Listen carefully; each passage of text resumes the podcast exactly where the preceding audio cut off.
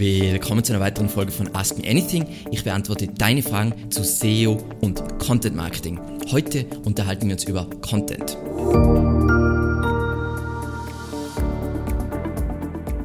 Mein Name ist Alexander Russ und SEO ist mein täglich Brot. Wir quatschen auf diesem Kanal über SEO und Content Marketing. Wenn du lernen willst, wie du nachhaltig Kunden über deine Website gewinnen kannst, dann abonniere jetzt gleich diesen Kanal.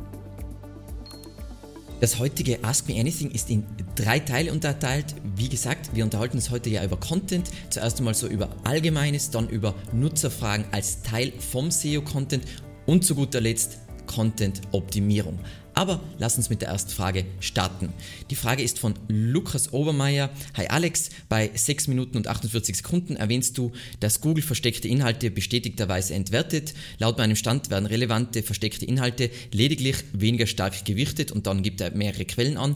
Ähm, ganz wichtig, es ist so, dass ich in diesem Video ein etwas zu hartes Wort verwende, weil entwertet würde heißen, dass Google diese Inhalte gar nicht zählt. Es ist tatsächlich so, wie du hier schreibst, nämlich, dass diese Inhalte weniger gewichtet werden, aber wirklich extrem viel weniger gewichtet. Das heißt, diese Inhalte sind so gut wie nicht mehr SEO-relevant. Deswegen verwende ich auch den radikalen Begriff entwertet. Ein kurzes Beispiel, was hier auch diese Frage nochmal verdeutlicht, ist, wir sehen hier eine Produktseite von einem Shop, den wir ja vor kurzem uns äh, angesehen haben und da sehen wir hier die Produktbeschreibung und dann gibt es hier Tabs mit anderen Inhalten. Hier ist jetzt der SEO-relevante Text, der ist auch auf den ersten Blick gleich sichtbar, das heißt alles richtig macht und die Inhalte, die hier sind, die sind sowieso nicht wichtig, aber diese würden von Google auch nicht wirklich in das Suchmaschinenranking mit einfließen. Dann zur nächsten Frage ist von Ilse Bilse.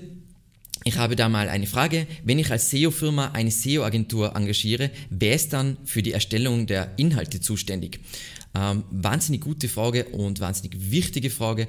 Ähm, das kommt natürlich darauf an, was man in-house für ein Setup hat. Ähm, bei uns ist es zum Beispiel so, also bei uns in der Agentur, 50% von unserem Unternehmen beschäftigt sich nur mit Content. Das heißt, wir haben eine extreme Content-Expertise und bisher ist es noch nicht vorgekommen, dass wir zu einem Thema nicht mit Abstimmung die Inhalte verfassen konnten. Natürlich mit Korrekturschleifen und so weiter, aber das ist ja ganz logisch bei fachlich komplexe Themen. Ähm, es kann aber auch sein, viele SEO-Agenturen machen es auch anders, dass man als Kunde die Inhalte erstellen muss. Das Problem dabei ist, in der Regel, dass man als Kunde, als normales Unternehmen nicht Ressourcen hat, ausreichend Inhalte zu erstellen. Und dann ist das Problem, dass die SEO-Agentur hat das SEO-Know-how und man selber hat das fachliche Know-how und man kann nicht gemeinsam einen Text schreiben und man kann einen Text auch schlecht nachträglich SEO, ähm, SEO optimieren, weil es nicht darum geht, irgendwelche Keywords einzubauen. Das heißt, prinzipiell würde ich mir immer eine Agentur suchen, die für mich Inhalte erstellt auf einem Qualitätslevel, was meinen Zielen entspricht. So, dann die nächste Frage ist vom Philipp und zwar, Mal eine Frage, wenn man den Text von einem Video, Podcast transcriptet, ist das dann Duplicate Content? Nein, ist es nicht, ähm, weil Google das Ganze nicht so interpretiert. Ja, wir wissen vom YouTube-Algorithmus, dass er gewissermaßen das Gesprochene dann selber transkribiert und liest, um zu verstehen, was der Kontext oder wo, wo dieses äh, Video relevant ist. Das, zählt aber nicht als Duplicate Content. Sehr viele Websites verwenden sogar ihren Video-Content dazu, dass dieser dann transkribiert, wird, damit sie mit Video-Content auf YouTube zum Beispiel ranken und gleichzeitig Text-Content für ihre Webseite ähm, erstellen, um in der Google-Suche zu ranken. Ähm, ein prominentes Beispiel, was jeder kennt, ist äh, Whiteboard Friday ähm, von Moss, wo sie ja genau den gesprochenen Text natürlich ein bisschen verfeinert, weil wenn man spricht, spricht man ja anders, wie man dann schreibt, ähm, aber sehr nah dran und die haben überhaupt kein Problem mit Duplicate Content, ist auch sehr umfangreich, das heißt, es wäre sehr leicht für Google zu erkennen, dass diese Duplicate Content ist. Passt. Dann kommen wir zu, zu einem nächsten Teil und zwar Nutzerfragen als Teil von SEO-Content. Und da ist die erste Frage von FF. Vielen Dank, äh, vielen Dank dafür. Wäre eine FAQ-Seite mit den wichtigen W-Fragen zu meinem Thema für SEO sinnvoll? Nein, weil bei Suchmaschinenoptimierung ist alles auf Seitenebene. Also jeder Bezug richtet sich auf Seitenebene. Das heißt, ähm, wenn ich jetzt eine FAQ-Seite mache mit allen möglichen Fragen zu meinem Thema, dann kann Google das nie für irgendein Thema ranken, weil ja alle Themen durcheinander sind auf dieser Seite. Das heißt, wenn du mit FAQs arbeitest, dann kannst du natürlich eine FAQ-Seite bauen, die wirklich einfach nur für User ist. Die wird nie SEO-Traffic ähm, generieren, aber sie ist hilfreich für den User. Das ist eine Option. Wenn ich ein FAQ bauen will, die hilfreich ist für Nutzer und SEO-Traffic generiert, dann ist die beste Lösung die, die wir auf unserer Webseite haben. Also wenn wir jetzt in unserem Beitrag Content Audit springen von unserer äh, Head of SEO Marlies Tusch, was wir dann haben, ist am Ende von diesem Artikel sind die FAQs hier schön eingebettet. Das Coole daran ist, dass wenn man jetzt zum Beispiel noch Content Audit sucht, dann ranken wir da auf Platz 3 und wegen dem FAQ Markup werden auch hier die Fragen und Antworten angezeigt. Und das ist aus meiner Sicht die beste Lösung, aber natürlich aus Usability-Sicht kann eine eigene FAQ-Seite durchaus Sinn machen, aber das bringt nichts für SEO. Dann eine Frage zu Tools in diesem Content. Ähm, mich würde interessieren, also die Frage ist von Karina Unterberger, mich würde interessieren, was du vom Tool Answer the Public hältst. Würdest du sagen, man kann es mit Also Asked vergleichen? Nein, beide Tools machen ganz unterschiedliche Dinge. Ähm, was also Asked, äh, was ähm, Answer the Public macht, ist gewissermaßen, die suchen aus unterschiedlichen Quellen äh, zusammen so W-Fragen, aber auch andere Formulierungen, also wirklich solche Longtail-Sachen, um zu verstehen, was User alles für Fragen haben. Ähm, aber das ist eigentlich eher ein Tool, um seinen Content vielleicht aufzuwerten und besser zu verstehen, was haben die Leute überhaupt alles für Verwirrungen und was müssen sie überhaupt wissen.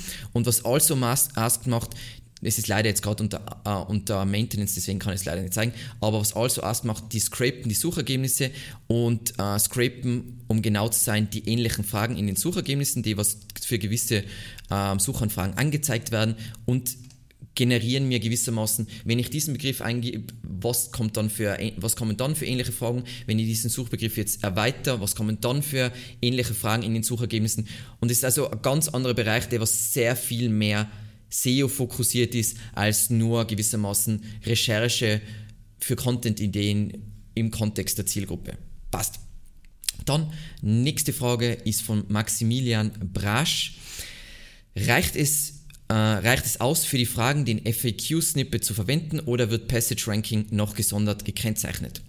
Ganz, ganz wichtig, ähm, FAQ-Snippet, da meint einfach den FAQ-Rich-Snippet, der generiert wird durch FAQ-Markup. Ähm, diese beiden Konzepte haben rein gar nichts miteinander zu tun. Das eine FAQ Rich Snippet wird basierend auf strukturierten Daten generiert und Passage Ranking ist einfach eine neue Technologie von Google, um gewissermaßen Relevanz nochmal auf einer neuen Ebene zu bestimmen. Also hat beides nichts miteinander zu tun. Dann lass uns zu den Fragen im Kontext Content-Optimierung kommen. Und da kommt jetzt eine wahnsinnig spannende Frage vom, das ist jetzt ein schwieriger Name für mich, tut mir leid, ähm, AR10SI. Ähm, wie sieht das genau bei Local SEO aus, also für lokal ansässige Dienstleistungsunternehmen? Ist es da besser, eher mehr Content, also mehr als 1000 Wörter, auf der Startseite Landingpage zu haben, oder ist das für diese Art von Websites, zum Beispiel Keyword, Maler Berlin, nicht so wichtig für das Ranking. Welche Wortzahl sollte es deiner Meinung nach mindestens haben und was schlägst du da grundsätzlich für einen Zahlenbereich vor? Und man merkt schon, man spürt schon raus, und das ist ein Klassiker im SEO-Bereich, nämlich man will pauschale Antworten und pauschale Antworten im SEO sind immer vollkommen falsch. Das heißt, die Antwort auf diese Frage ist leider komplizierter als gewünscht. Was man, wie man die Textlänge für ein, also man will jetzt ein bestimmtes Keyword ranken und legt dafür eine Seite an, um zu bestimmen, wie viel Text jetzt auf dieser Seite sein sollte, sollte man sich ansehen für dieses Keyword, wer rankt da in den Top 3 und wie viel Content haben die auf der Seite und ich orientiere mich an diesen Wert. Es gibt weder einen Mindestwert noch gibt es einen grundsätzlichen Zahlenbereich. Es ist immer individuell passend zur Suchanfrage wenn man natürlich local optimiert, dann optimiert man auch oft, dass man einfach mit seinem Google My Business Konto rankt und dann hat das natürlich weniger mit Content zu tun. Wenn man aber ranken will für ein lokales Keyword in, den, in der organischen Suche, dann zählen wieder die grundlegenden Regeln für Textlinge eben individuell passend zu, was aktuell rankt. Dann eine Frage von Davund. Wie unterscheidet ihr das, was ihr in eurem Blog veröffentlicht und was als Ratgeber? Sind es da nur Anleitungen und im Blog Vergleiche oder bestimmte Fälle? Wichtig, ähm, unser Blog wird sterben. Also wir machen ja gerade einen Relaunch und dann wird es den Blog nicht mehr geben. Das war, wie halt jede äh, Webseite irgendwie natürlich wächst, ein Gemuchse vom lieben Alex. Ähm, Grundsätzlich als Regel zwischen Ratgeber und Blog. Ratgeber sind, äh, sind tendenziell Evergreen Content Seiten, das heißt Themen für deine Zielgruppe, also so die typischen äh, Anfängerthemen, die man einmal abdeckt und dann einmal im Jahr vielleicht aktualisiert. Das heißt Evergreen und was ich im Blog veröffentlichen würde, sind alles zeitkritische oder zeitrelevante Themen. Tendenziell ist ein Blog die katastrophalste Lösung für SEO. Also aus SEO-Sicht ist ein Blog ein Müllhaufen. Also ein Blog ist ja chronologisch sortiert, das heißt, alles wird mit der Zeit nach hinten geschoben und das macht überhaupt keinen Sinn im SEO-Kontext. Also aus SEO-Sicht, wenn man, man will ja letzten Endes idealerweise in seiner in seinem Bereich die Nischenbibliothek werden, dann würde ich immer auf Ratgeber gehen und Bloggen würde ich nur machen, wenn ich ein Publisher bin. Das heißt, ähm, wenn ich eine Zeitung bin oder Fachmagazin und nicht meinen Main-Traffic über SEO akquiriere. Sonst würde ich ein anderes Konzept einfach nehmen, nämlich was Statischeres in Richtung Ratgeber. Gibt es Blogs, die erfolgreich SEO machen? Ja, aber sie wären noch erfolgreicher, wenn sie keinen Blog hätten. So, dann zur letzten Frage und zwar, wie sehr beeinflusst die Keyworddichte das Ranking einer Seite? Also, Keyworddichte war früher ein massives Thema. Also je weiter wir zurückgehen in der SEO-Geschichte, desto ein größer war das Thema Keyworddichte und desto wichtiger war das für Rankings. Und jetzt wird es immer, je, mehr, je besser Google in Semantik wird, desto unwichtiger wird Keyworddichte. Also von Jahr zu Jahr wird Keyworddichte Dichte unwichtiger. Was ich jetzt, was ich jetzt einmal so als Anfängerregel immer ähm, sagen würde, ist, ignoriere Keyworddichte, fokussiere dich auf Keyword Prominence. Und was ist äh, Keyword Prominence? Nämlich, dass dein Keyword, für das du mit deiner Seite ranken willst, dass in, an den wichtigsten Stellen dieses Keyword vorkommt. Also zum Beispiel Title Tag, Meta Description, H1, Zwischenüberschrift in den ersten 100 Wörtern. Das heißt, an prominenten Stellen das Keyword und ignoriere Keyworddichte. Was kann passieren, wenn jetzt die Keyworddichte zu hoch habe?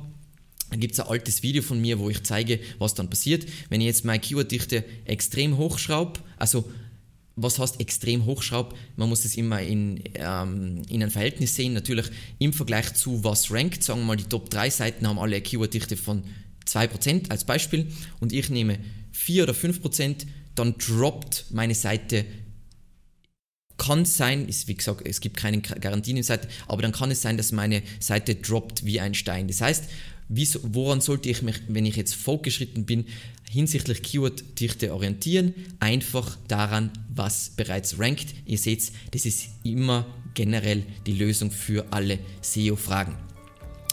Ich hoffe, euch hat auch die neue Folge von Ask Me Anything gefallen.